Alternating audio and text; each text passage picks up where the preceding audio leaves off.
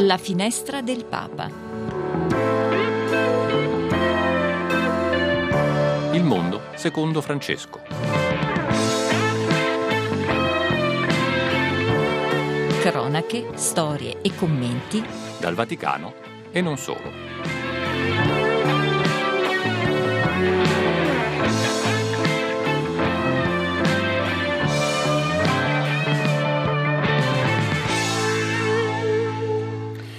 Buongiorno, buongiorno, luce rossa è accesa, sono le 11.05 e siamo in diretta con voi. Questa è la finestra del Papa, il mondo secondo Francesco. E naturalmente sarete in compagnia di... Federico Piana, ciao Marina, benvenuta. Buongiorno, eh, Marina e, Tomarro, e di Marina eh, Tomarro, buongiorno. Ma ringraziamo al di là del vetro naturalmente Gustavo Messina e Gianmarco che ci aiutano in questa eh, avventura, in questa puntata particolarmente ricca. Eh, prima di dare però le notizie vorrei già salutare quelli che sono gli subito? ospiti che sono arrivati qui con noi e con cui parleremo di una bellissima iniziativa. Suor Mayra Chiu- Cul- Cugliar, giusto? Di Talita Cum International e Jens Gio- Giozzi. Giozzi. Giozzi, Benvenuti, bene. eh, benvenuti. Grazie, Buongiorno, buongiorno, Buongiorno. Mayra sia con Jens. Che con Mai, con Suor Mayra, poi parleremo di un fenomeno purtroppo molto diffuso nel mondo e che questi giovani aiutano veramente a combattere. Ma prima di tutto, naturalmente, andiamo a vedere Federico Gli appuntamenti, gli appuntamenti, gli appuntamenti di di oggi. oggi.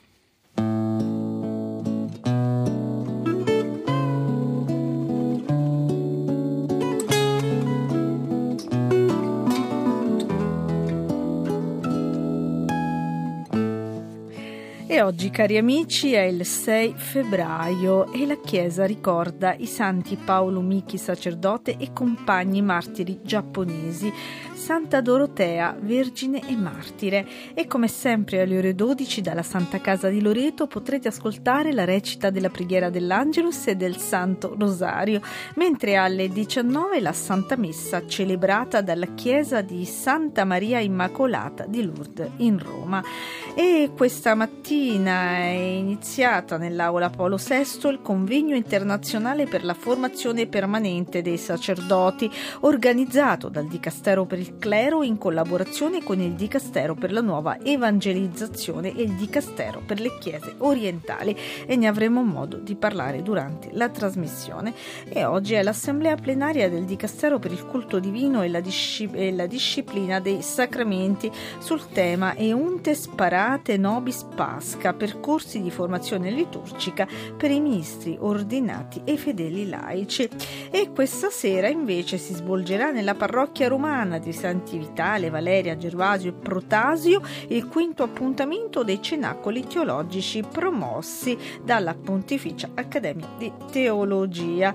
E andiamo a ricordare anche un avvenimento molto triste. Il 6 febbraio del 2023, un anno fa, un terremoto terribile di magnitudo 7.8 devastò la Turchia e la Siria, provocando oltre 57 vittime accertate e non si sa poi quante non furono, non furono ritrovate.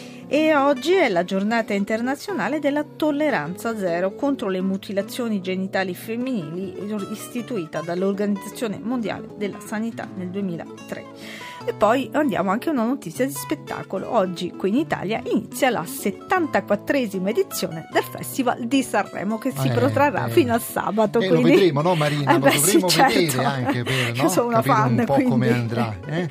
Avevi dubbi?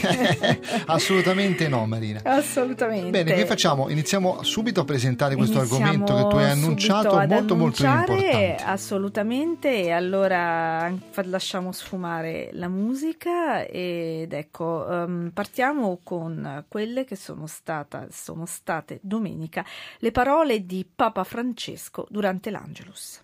Saluto i giovani di tanti paesi venuti per la giornata mondiale di preghiera e riflessione contro la tratta, che si celebrerà l'8 febbraio prossimo, memoria di Santa Giuseppina Bacchita, la suora sudanese che da ragazza era stata schiava. Anche oggi tanti fratelli e sorelle vengano ingannati con false promesse e poi sottoposti a sfruttamenti e abusi. Uniamoci tutti per contrastare il drammatico fenomeno globale della tratta di persone umane. E appunto, come Papa Francesco ci ha ricordato, il prossimo 8 febbraio sarà celebrata la decima giornata mondiale di preghiera e riflessione contro la tratta delle persone, voluta proprio dal Papa, tra l'altro, nel 2015 in occasione della festa di Santa Bachita, la suora sudanese vittima essa stessa di tratta, e simbolo proprio universale dell'impegno della Chiesa contro questo flagello. Il tema della giornata è camminare per la dignità, ascoltare, sognare e agire. E proprio in occasione di questa giornata si sta svolgendo qui a Roma una settimana di preghiera, ma non solo, anche proprio di azione in cui sono arrivati oltre 50 giovani da ogni parte del mondo per ragionare insieme, per capire e per anche capire come agire contro la tratta, perché la cosa importante è anche come agire e salvare queste persone. Nella tratta ci sono milioni di persone. Ricordiamo non si tratta solo di tratte di, non si tratta solo di donne, ma anche di uomini e di bambini, persone anziane, chiunque può cadere in questa terribile um, situazione della tratta. E allora abbiamo ripresentiamo i nostri ospiti graditissimi, Suor, Mayra Quegliar di Talitacum International e uno dei giovani appunto che è qui presente è arrivato dall'Albania, Jens eh, Joshi. Quindi buongiorno, buongiorno, buongiorno. a voi. Buongiorno, eh. Sor Mayra, eh, ci puoi spiegare bene perché è importante ricordare appunto eh, il problema della tratta? Perché, eh, come dicevo prima, è qualcosa che coinvolge davvero milioni e milioni di persone, neanche ce ne rendiamo conto quanto è grave. Sì, la tratta è un fenomeno che può permeare eh, molti aspetti della nostra vita, dal cibo che mangiamo, dai vestiti che indossiamo, dagli apparecchi. Dagli, eh, apparecchi tecnici che usiamo ogni giorno perché non sappiamo che ci sia eh, una catena di sfruttamento alla base. Eh, dalla nostra esperienza la tratta possiamo definirla come un processo nella quale le persone vengono costrette, ingannate da false prospettive e quindi reclutate, trasferite e costrette a vivere in situazioni di sfruttamento. Come hai detto tu, eh, non sappiamo definire, non abbiamo un dato specifico su quanti siano le vittime della tratta, però secondo eh, i dati delle Nazioni Unite possiamo avere una stima di circa 25 milioni di persone che vivono in situazioni di sfruttamento, sia questo a scopo sessuale, lavorativo, eh, matrimonio forzato, sì, accattonaggio. Sì, sì. Più del 70% sono donne e bambini. Tra l'altro è un fenomeno in crescita purtroppo proprio dagli ultimi dati delle Nazioni Unite risulta che questo fenomeno invece di essere in diminuzione cresce sempre maggiormente. Perché c'è questo aumento terribile? Perché eh, è un fenomeno che trova diverse maniere e poi è, è molto sommerso, quindi ci sono dei casi invisibili. Ehm, sì, trova diverse maniere, lo abbiamo visto anche col Covid, lo vediamo anche nelle situazioni di conflitto e nei diversi paesi in cui le persone eh, sono mm, o diventano gruppi vulnerabili alla sì, tratta. Sì. Sormaira, io ti vorrei chiedere una cosa. La Chiesa eh, cosa sta facendo? Perché mi pare che gli stati siano un po' come dire latitanti da questo punto di vista. La Chiesa invece è impegnata, no? Sì, da sempre. E poi ah. anche Papa Francesco è dal 2015 che si è istituita questa giornata, ha chiamato sempre eh, le persone di buona volontà, religiosi, sacerdoti, tutti, anche i governi, ad impegnarsi Concretamente contro fanno, la fanno tratta. molto, no? Concretamente, anche in tanti paesi, voglio dire. No? Esatto, noi come Talitacum, la rete internazionale contro la tratta, ci impegniamo particolarmente nella prevenzione a certo. diversi livelli e poi anche nella cura e accompagnamento delle vittime. Certo eh, nell'accesso alla giustizia e certamente questo non lo possiamo fare da, solo, da sole, ma lavoriamo in rete, quindi con diverse istituzioni, con i giovani che sono qua presenti certo. eh, ora con noi. Jens, cosa spinge un giovane proprio a impegnarsi in un tema come quello della tratta? Tu vieni dall'Albania, giusto? Sì, io vengo dall'Albania, in realtà è una grande sfida, eh, sfida essere un giovane impegnato contro la tratta degli esseri umani perché il mondo d'oggi è quello che ci invita a fare proprio altro. E è molto bello trovarsi qui a Roma con tanti altri giovani nel mondo che sono impegnati in questa tratta, così anche noi non ci sentiamo solo, perché a volte nelle nostre proprie realtà ci sembra che siamo solo noi, quelle persone strane che andiamo controcorrente al mondo. Invece quando ci uniamo anche con altri giovani è molto bello capire che c'è ancora questa voglia, anche se in percentuale piccola, di andare contro a questi fenomeni che sono che tolgono alla fine la dignità delle persone. Cosa state facendo in questa settimana? Allora, in questa settimana si sta creando un clima molto bello di amicizia, soprattutto tra di noi, che riusciamo a condividere tutto ciò che siamo e tutto ciò che facciamo nelle nostre realtà. Stiamo cercando con diversi spunti di, di riflettere contro la tratta e di, di, creare delle nuove prospettive, come possiamo tornare più, con più energie, con più idee nostre, nei nostri paesi per dare il nostro contributo e lo stiamo ripete- ripetendo molto in questi giorni, un contributo piccolo ma di un valore grande. Jens, eh, come si fa a convincere un giovane ad essere protagonista, no? ad essere attivo nei confronti di questo fenomeno? Qual è la strategia che si può usare? Allora, la strategia secondo me è creare dei modelli buoni che funzionano. Se noi, se noi ai giovani diamo un modello interessante, impegnativo, nel senso che proprio affasciniamo i giovani a questo modello, siamo sicuri che ci sono altri che, che seguono e danno una mano, perché alla fine il bene è sempre fare il bene è sempre bello e quella attira alla fine la gente, anche i giovani. Sormaira, sono tante le storie legate a questo fenomeno orribile della tratta. Uh, molte si tratta purtroppo di tratta sessuale e lì sono interessate non solo le donne, ma addirittura i bambini ed è una cosa veramente orribile.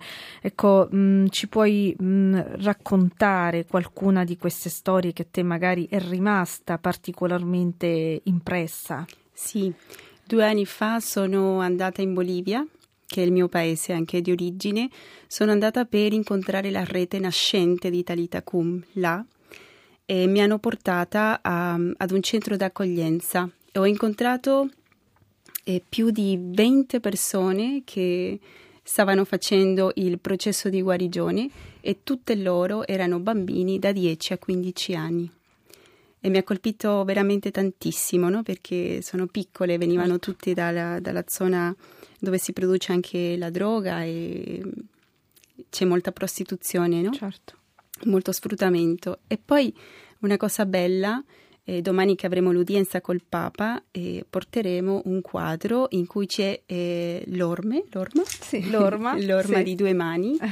e sono due bambine che sono state vittime di tratta, no? Però che hanno fatto sì un processo di guarigione. E questo è bellissimo. Sormaira, eh, che cosa si fa per strappare da questo sistema che avviluppa, insomma, no? che ti costringe a non uscire più le persone, le donne, in questo caso i bambini. No?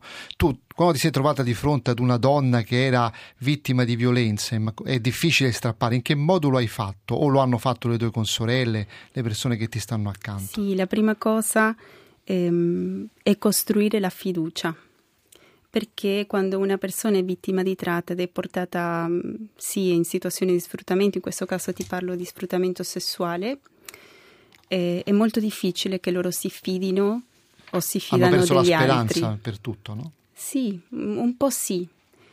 Ehm, e quindi la costruzione della fiducia è fondamentale. Quando si costruisce questo, tutto il resto viene da sé quindi ti possono raccontare la storia, si possono creare la rete per, per aiutare veramente questa persona ad uscirne. Ma una cosa che abbiamo capito è che non, non si può lavorare da sole. Certo. Ma eh, sì, con, con altre persone, con altre persone anche competenti, con organizzazioni che possano aiutare veramente la persona. Certo. Jens, tante sono le iniziative in questa settimana, in particolare due importanti oggi. Ecco, allora ricordiamole che cosa succederà in questi giorni. Allora, questo pomeriggio ci sarà un flash mob da sì. tutti noi giovani che stiamo partecipando in questa settimana, che alla fine lo scopo di questo flash mob è in maniera creativa, che stavo parlando prima, come facciamo per attirare anche certo. l'attenzione anche all'altra gente, in una maniera molto creativa di dare un messaggio alla gente che contro la tratta degli esseri umani. E poi questa sera faremo quello che proprio forse è il cuore di quello che ci unisce noi tu, come tutti i giovani, che è il momento di, della preghiera in una chiesa. Eh, che noi affi- alla fine affidiamo tutto nelle mani del Signore, sia il nostro impegno, sia il destino delle persone che sono vittime della tratta.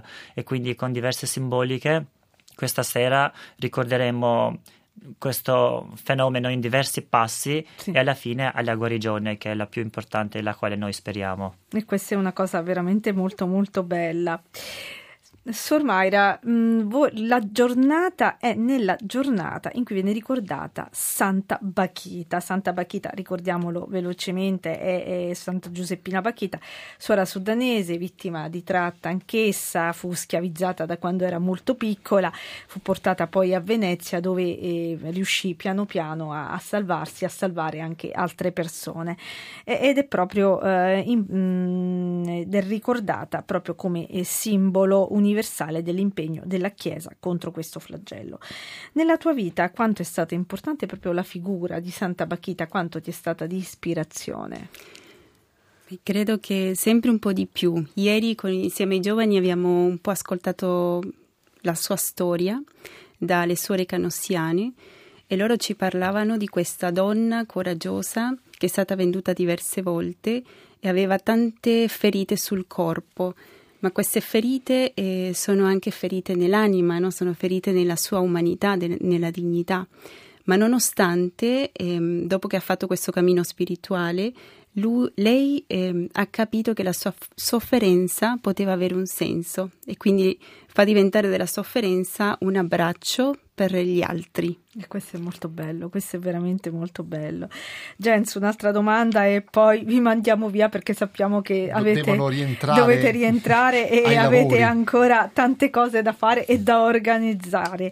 Allora, uh, Jens, secondo te cosa possiamo fare ognuno di noi nel nostro piccolo proprio per, diciamo, um, contrastare questo terribile fenomeno? C'è qualcosa che ognuno di noi può fare di concreto? E la stessa domanda è anche per per Suor Mayra naturalmente. In realtà sembra che questo, questa questione qua tocca solo ai governi o alle organizzazioni che sono impegnate contro la tratta degli esseri umani, ma l'invito mio è quello che suggerisco a tutti i giovani e a ogni persona è soprattutto puntare molto sulla formazione, certo. sulla formazione umana, sulla formazione spirituale, perché così siamo meno vulnerabili al fenomeno della tratta e d'altra parte di non perdere mai le speranze, perché della vita nessuno è immuno, non no, esiste un vaccino no. che, ci immun- che, ci fa ci diventare immuni dal fenomeno e quindi di, se- esatto. di, essere sempre attenti e di non perdere mai le speranze, casomai che si, ci succede qualcosa di strano nella propria quotidianità, di non perdere speranze e di avere il coraggio di condividere con gli altri, soprattutto questo è un invito per gli adolescenti e i giovani, di condividere con gli altri tutto quello che accade di strano nella propria vita, in modo tale di non perdersi in quello, ma di vivere la vita in pienezza.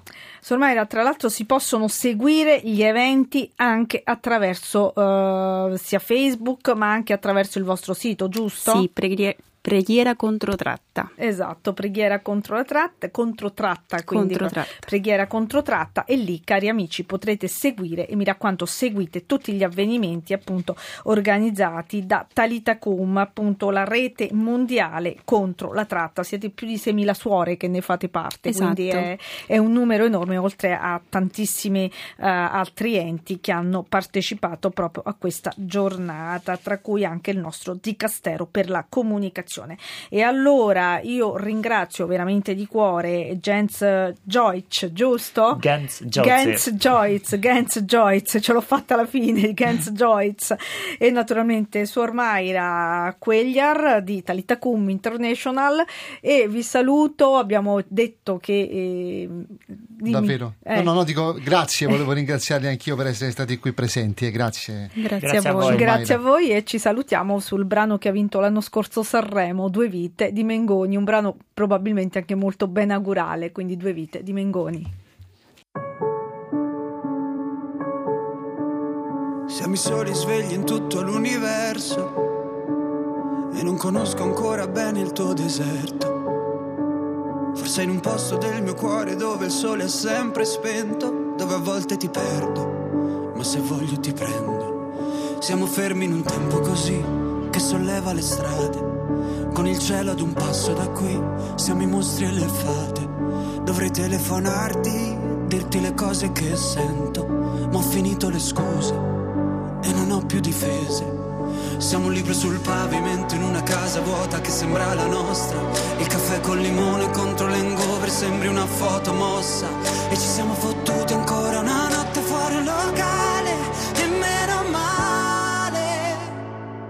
Se questa è l'ultima canzone, poi la luna esploderà. Sarò lì a dirti che sbagli, ti sbagli, lo sai, qui non arriva la musica. E tu non dormi e dove sarai,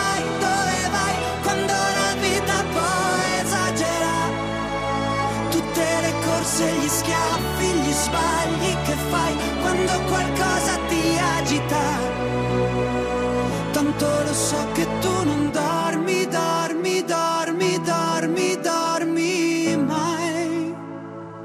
Che giri fanno due vite.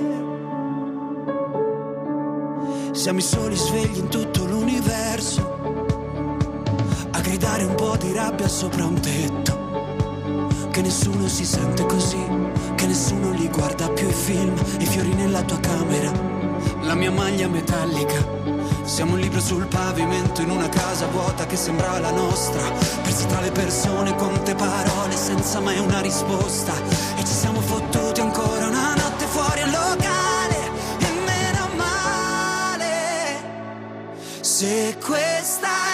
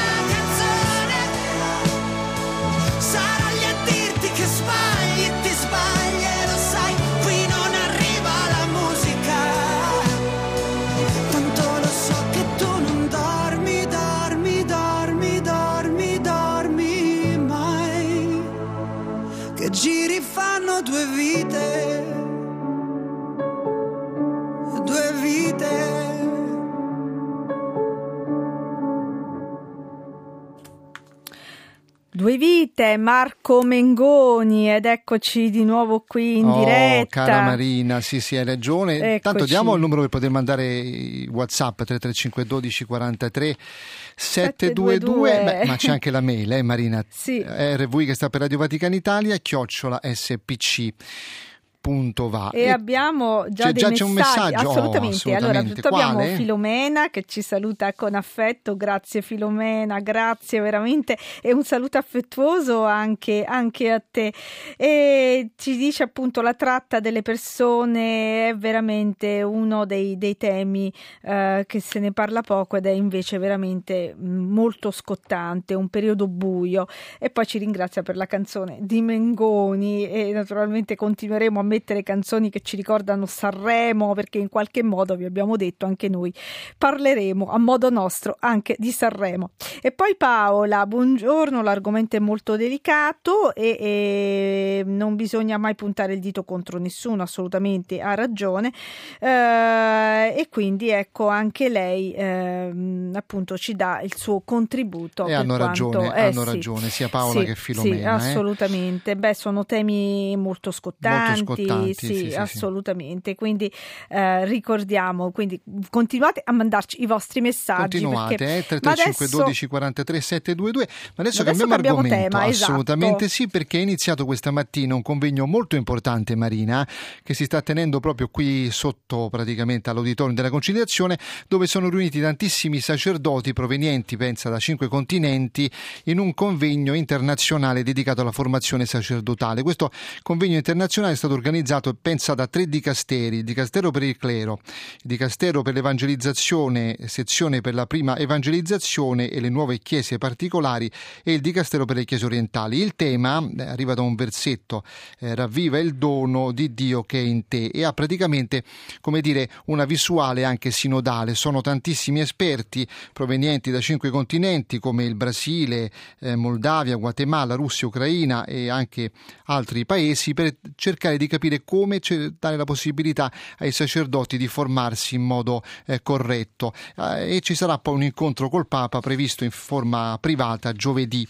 Io ho intervistato questa mattina una persona che è l'organizzatore di questo convegno internazionale, Don Massimo Cavallo, ufficiale del Dicastero per il Clero, che ci ha spiegato un po' come nasce questo incontro importantissimo. Lo spirito è stato quello eh, di un grande desiderio raccolto eh, in seno a tutte le chiese, eh, desiderio dei vescovi, un desiderio del Santo Padre per spingere in questa direzione ehm, e raccogliere ciò che di bello, di buono è in atto in ogni angolo, in ogni angolo della terra. Dico così perché eh, mai forse come questa volta eh, le sinergie che si sono incontrate sono state tante. Il dicastero promotore è il dicastero per il clero, il dicastero eh, competente per eh, la formazione dei sacerdoti, dei diaconi, per la cura delle vocazioni, ma a questo dicastero si sono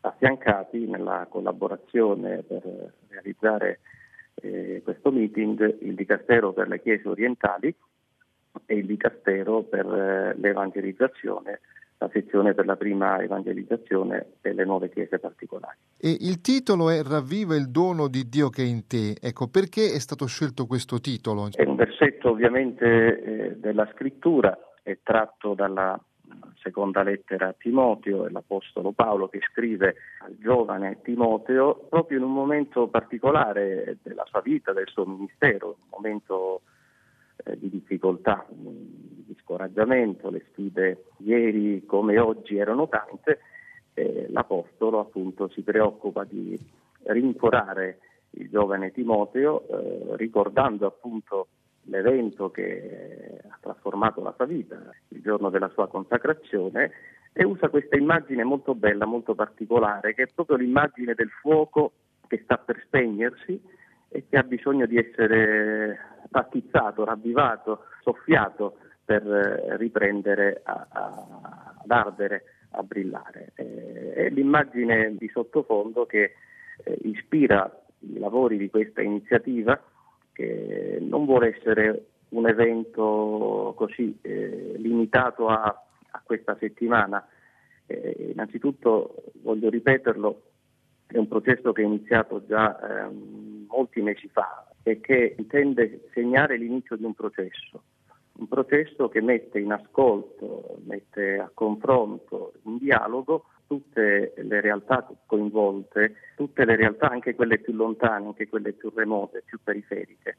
Non a caso proprio quest'oggi verrà varato, verrà inaugurato il nuovo sito web del Dicastero clerus.va che vuole rappresentare tra le altre cose uno strumento, un ponte di unione e di dialogo con tutte le realtà eh, sparse nelle chiese locali di pertinenza, di competenza di questo dicastero, in modo che vengano lì segnalate eh, tutte le buone pratiche, tutto ciò che di bello, di buono si fa a favore della uh, formazione dei sacerdoti, perché è chiaro che una buona formazione è una formazione che continua perché si è discepoli sempre, no?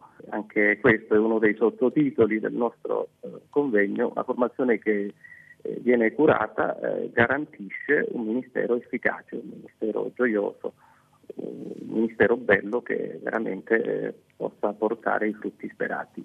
Ecco, la cosa interessante è che eh, saranno presenti un migliaio di esperti provenienti da tutti e cinque i continenti. No? Ecco, questi esperti daranno la possibilità a tante persone, tanti eh, referenti diocesani, regionali, nazionali, proprio di formarsi. Ecco, questi esperti eh, perché sono una marcia in più, potremmo dire, di questo incontro? Sono una marcia in più perché sono i protagonisti di questo incontro.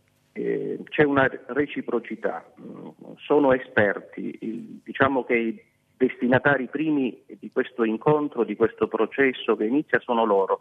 E più che eh, venire qui a Roma, in Vaticano, per formarsi, diciamo che sono qui sì per apprendere, ma allo stesso tempo per condividere, per scambiarci reciprocamente le loro esperienze, le loro prassi, ciò che eh, in maniera diversificata, variegata, creativa eh, avviene in tutte le parti del mondo. Questo meeting sin dal suo nascere è stato pensato in maniera sinodale, in maniera con uno stile molto partecipativo, eh, perché nelle sue diverse sessioni sono previsti interventi di esperti, interventi volutamente brevi, ma è dato tanto spazio alla condivisione in piccoli gruppi per aree linguistiche e geografiche, eh, proprio perché si vuole raccogliere e mettere insieme eh, tutta la ricchezza che è sparsa nei diversi contesti ecclesiali. I temi eh, chiaramente sono ampi, eh, non hanno la pretesa di essere in qualche modo sviluppati ed esauriti eh, solo in queste giornate. Si partirà da questa grande tematica che ha come titolo Sacerdoti nel cambiamento d'epoca in una chiesa sinodale e missionaria, con due interventi particolari, uno eh, tenuto dal cardinale François Xavier Bustillo, che è il vescovo di Ajaccio, e uno da Monsignor Severino Vianic, teologo e ecclesiologo italiano. Ecco, da ricordare Marina che questa mattina c'è stata anche la messa con il cardinale segretario di Stato eh sì. Pietro Parolin sì. e continuerà appunto e poi giovedì ci sarà l'incontro privato con Papa Francesco. Insomma, esatto. è un bel esatto. momento di fraternità. Eh, Assolutamente. E proprio mentre ascoltavamo l'intervista è arrivato un graditissimo messaggio da parte del nostro caro Don Guido Colombo che salutiamo veramente con tanto affetto. Ciao Don Guido, eh, ci lo conoscete, esatto. Da remoto. Esatto, e ci dice proprio eh, sul convegno sulla formazione sacerdotale preghiamo perché lo Spirito illumini gli organizzatori e i partecipanti. Il tema è veramente cruciale. Il buon pastore sia sempre il modello irrinunciabile per ogni sacerdote. Grazie, grazie ci saluta a Don Guido tutti. Colombo, grazie, grazie, Guido, grazie sempre, sempre, con noi. Con noi eh? sì. Anche quando non ci sei ti pensiamo esatto, sempre. Grazie sì, per sì. questi messaggi sì. al 335 12 43 722. Ma Marina, tu parlavi prima, parlavamo prima della necessità di formare eh, le persone per la tratta, eh sì, no? sì, per, esatto. eh, anche per i giovani, per dare la possibilità a loro di combattere la tratta. E c'è un altro settore dell'informazione che riguarda i giovani e le famiglie, che è quello del digitale, perché Sì. sai che molte questioni che riguardano la vulnerabilità dei giovani passano Eh, da attraverso lì, il digitale e l'intelligenza artificiale. Beh, c'è un convegno eh, che io voglio presentare, che naturalmente si tiene oggi, questa mattina, praticamente fino al pomeriggio, che si intitola Crescere nel digitale, la rivoluzione dell'intelligenza artificiale per i bambini e gli adolescenti, organizzato dal Telefono Azzurro. Ci sono tanti ospiti, tanti interventi, anche Paolo Benanti che si occupa appunto di intelligenza Certo. artificiale e il professore Ernesto Caffo non poteva essere in studio perché Certo. stava proprio lì presente questa mattina, non poteva partecipare perché ha aperto i lavori. Ebbene, eh, fondatore del Telefono Azzurro, ma anche membro della Pontificia Commissione per la tutela dei minori, ci racconta perché adesso è importante formare e soprattutto fare attenzione a quelli che sono i rischi, ma anche le opportunità dell'intelligenza artificiale. si Ascoltiamolo insieme. concentra su quelle che sono le nuove sfide che il mondo digitale eh, propone no, alle giovani generazioni e sicuramente l'intelligenza artificiale rappresenta una delle sfide più complesse per tanti motivi. Da una parte noi abbiamo fatto una ricerca eh, insieme ad Oxa che ci ha evidenziato il fatto che i bambini sanno perfettamente cos'è l'intelligenza artificiale, la gran parte già eh, dell'età dagli 11 anni in su conosce ChatGPT, quindi usa questo strumento per la propria attività eh, in gran parte poi di studio e di approfondimento eh, di competenze. E dall'altra però i ragazzi eh, si rendono conto che questo strumento ha dei vantaggi, ma anche quello ha lo svantaggio di non farli eh, in qualche modo pensare, di non avere un pensiero critico. Uno dei temi soprattutto che i ragazzi presentano è quello che riguarda i propri dati, che riguarda la propria privacy, cioè i ragazzi oggi sono sempre più consapevoli della complessità del rapportarsi a contesti che sono governati anche da grandi interessi, da grandi logiche, se vuole, che in qualche modo eh, a cui loro non riescono ad, ad accedere, se sanno perfettamente che ci sono attorno a queste loro eh, opportunità, che sono questi tool, che sono questi strumenti che usano solo il cellulare, però che ci sono dietro tante cose complesse. E vogliono capirle, comprenderle e questo è un elemento interessante, vedere come nuove generazioni vogliono essere parte della trasformazione digitale, vogliono essere protagonisti, molte volte anche più degli adulti, perché loro ogni novità la vogliono conoscere e questo tra l'altro molte di queste novità sono piattaforme non adatte ai bambini, non sono fatte per loro. E questo li porta molte volte a entrare in contatto con materiali anche impropri, materiali eh, a fondo sessuale, materiali eh, a fondo di, di violenza, eh, materiali che molte volte sono in genere tossici, per cui eh, molte volte eh, ci si accorge di questa crescita dei bambini digitale eh, anche in aree nelle quali gli adulti non sono entrati perché sono aree eh, nuove, aree eh, inesplorate. Eh, la famiglia, le istituzioni, eh, cosa possono fare? Qual è il sistema per riuscire a rendere protagonisti i giovani e a renderli anche consapevoli dei rischi e delle opportunità? La famiglia dovrebbe accompagnare sotto i primi anni di vita del bambino eh, la conoscenza, la capacità di avere un pensiero critico, nei limiti dello sviluppo dei, dei, dei, dei bambini e cercando anche di mettere in qualche modo eh, a disposizione dei, dei propri figli eh, quelle che sono le conoscenze e anche la curiosità che gli adulti devono avere verso questo mondo, cercando anche qui di trovare punti di incontro, cioè usando eh, i vari tool nel modo positivo, cercando di costruire cose, un po' come si faceva nel passato quando i genitori nella camera in cui c'erano i giochi eh, si mettevano a condividere la costruzione eh, dei, con i mattoncini di Lego o con, eh, o con, la plastilina di oggetti comuni, cioè essere condividere le conoscenze, condividere i progetti che si sviluppano anche nel digitale. Però anche qui dobbiamo riuscire a far sì che i genitori studino eh, come affrontare queste tematiche. Eh, la Chiesa in tutto questo che ruolo si sta ritagliando secondo lei? E che, e che ruolo si, si, deve ritagliare in futuro? Io credo che deve avere un ruolo centrale anche unificando le varie iniziative che vengono fatte oggi dai diversi dicasteri. E, e ci deve essere un grande lavoro delle conferenze episcopali nazionali perché il tema è globale, è un tema eh, che non riguarda soltanto i paesi eh, occidentali, riguarda tutti i paesi, dall'Africa al, all'India, al Sud America, e più c'è altro disagio e povertà, più il digitale è ancora invasivo e anche fortemente negativo. Quello che è importante dire è che dobbiamo riuscire a, a sviluppare piattaforme di conoscenza, di riflessione, perché per vari motivi, anche il coinvolgimento delle nuove generazioni eh, e non solo eh, ai valori anche religiosi deve passare da queste piattaforme, da questi canali. E questo dobbiamo farlo nel modo più corretto, non soltanto con qualche sacerdote influencer, ma con una strategia condivisa che guardi le nuove generazioni per parlare con loro, cercando di ascoltare le loro esigenze e cercando anche di proporre delle possibili risposte agli interrogativi che ci si pone.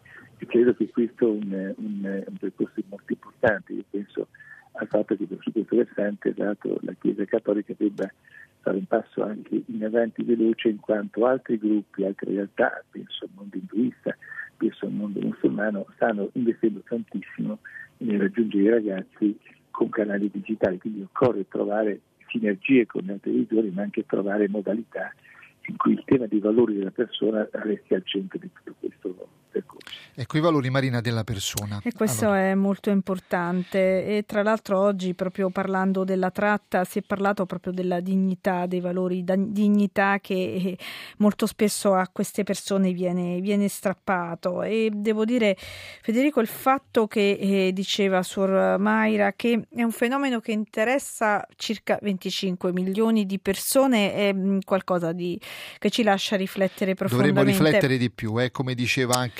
sull'agire, il giovane perché, eh, che sì, era qui presente. Sì.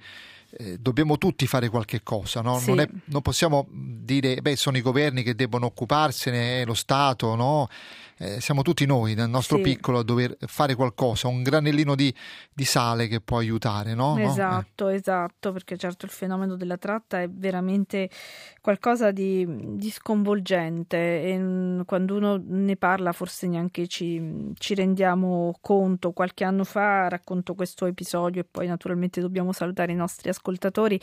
Eh, ero andata ad una delle, mh, dei convegni di Talita Cum, eh, sono tanti anni che io conosco gli amici, le amiche di Talita Cum e mh, si svolgeva dentro la chiesa dei Santi Apostoli qui a Roma, insomma sicuramente chi è di Roma conosce, e, mh, una chiesa molto bella. E c'era tra le testimonianze anche quella di una ex prostituta, era una ragazza nigeriana e la cosa che mi fece impressione, questa ragazza era ridotta a una sedia a rotelle perché una notte per la disperazione che era stata presa. C'era forse mh, il mh, eh, non, non so come definirlo insomma quello che mh, si prende loro i soldi e che la, la rincorreva per probabilmente qualcosa era successa. E lei decise di gettarsi da un ponte per la disperazione sperando che da quel ponte le trovava la pace Terribile. e, mh, è stata raccolta, portata in ospedale. mh, fortunatamente non è morta, sfortunatamente è rimasta disabile, ma in quella disabilità ha trovato poi l'associazione Giovanni XXIII che si sono occupati di loro, l'hanno abbracciata e l'hanno guarita. E questa donna eh, oggi va raccontando la sua esperienza, la sua esperienza terribile di non rimanere mai indifferenti di fronte a queste persone. C'è sempre chi aiuta, ecco, questo dobbiamo dire Sì. grazie anche alla Chiesa, anche in alcuni casi soprattutto alla Chiesa che fa questo aiuto di prossimità. Sì. Eh, Ma chiunque di noi si trova in questa situazione, se trova una situazione in cui si chiede aiuto, bisogna cercare di sì, agire, dare aiuto, sempre non aiutare, avere paura, dare aiutare, aiuto, mai. non giudicare e dare aiuto, quella è la cosa importante. E Marina, allora, allora, caro tempo dei Federico, Sì, il nostro tempo termina qui, si va concludendo e allora naturalmente salutiamo anche Paola che ci dice un caro saluto a Don Guido che non conosco ma mi piace molto ascoltarlo e presto lo riavremo qui con noi ospite. E allora davvero un saluto anche a tutti i nostri amici di Facebook che ci scrivono, ci continuano a seguire. L'appuntamento è per domani, naturalmente. Domani, sempre sullo stesso canale, come Esatto, si dice, sempre alle anche su 11.05. internet però, eh? Esatto, ricordiamo che domani prima di noi c'è l'udienza di Papa Francesco. avremo quindi qualche continuate. gruppo, speriamo Esatto, di avere qualche speriamo, insomma, gruppo di in diretta sempre qui. naturalmente, assolutamente. E allora appuntamento adesso ai flash e poi subito dopo al eh, Santo Santo, Rosario Rosario, e e, all'Angelus, l'Angelus. dalla Basilica di Loreto, dalla Santa Casa di Loreto. Ciao Marina. Ciao Federico e noi ci lasciamo con un brano che quest'estate è stato probabilmente uno dei più belli, uno strano intreccio, uno strano connubio, però ha funzionato tantissimo, Blanco e Mina.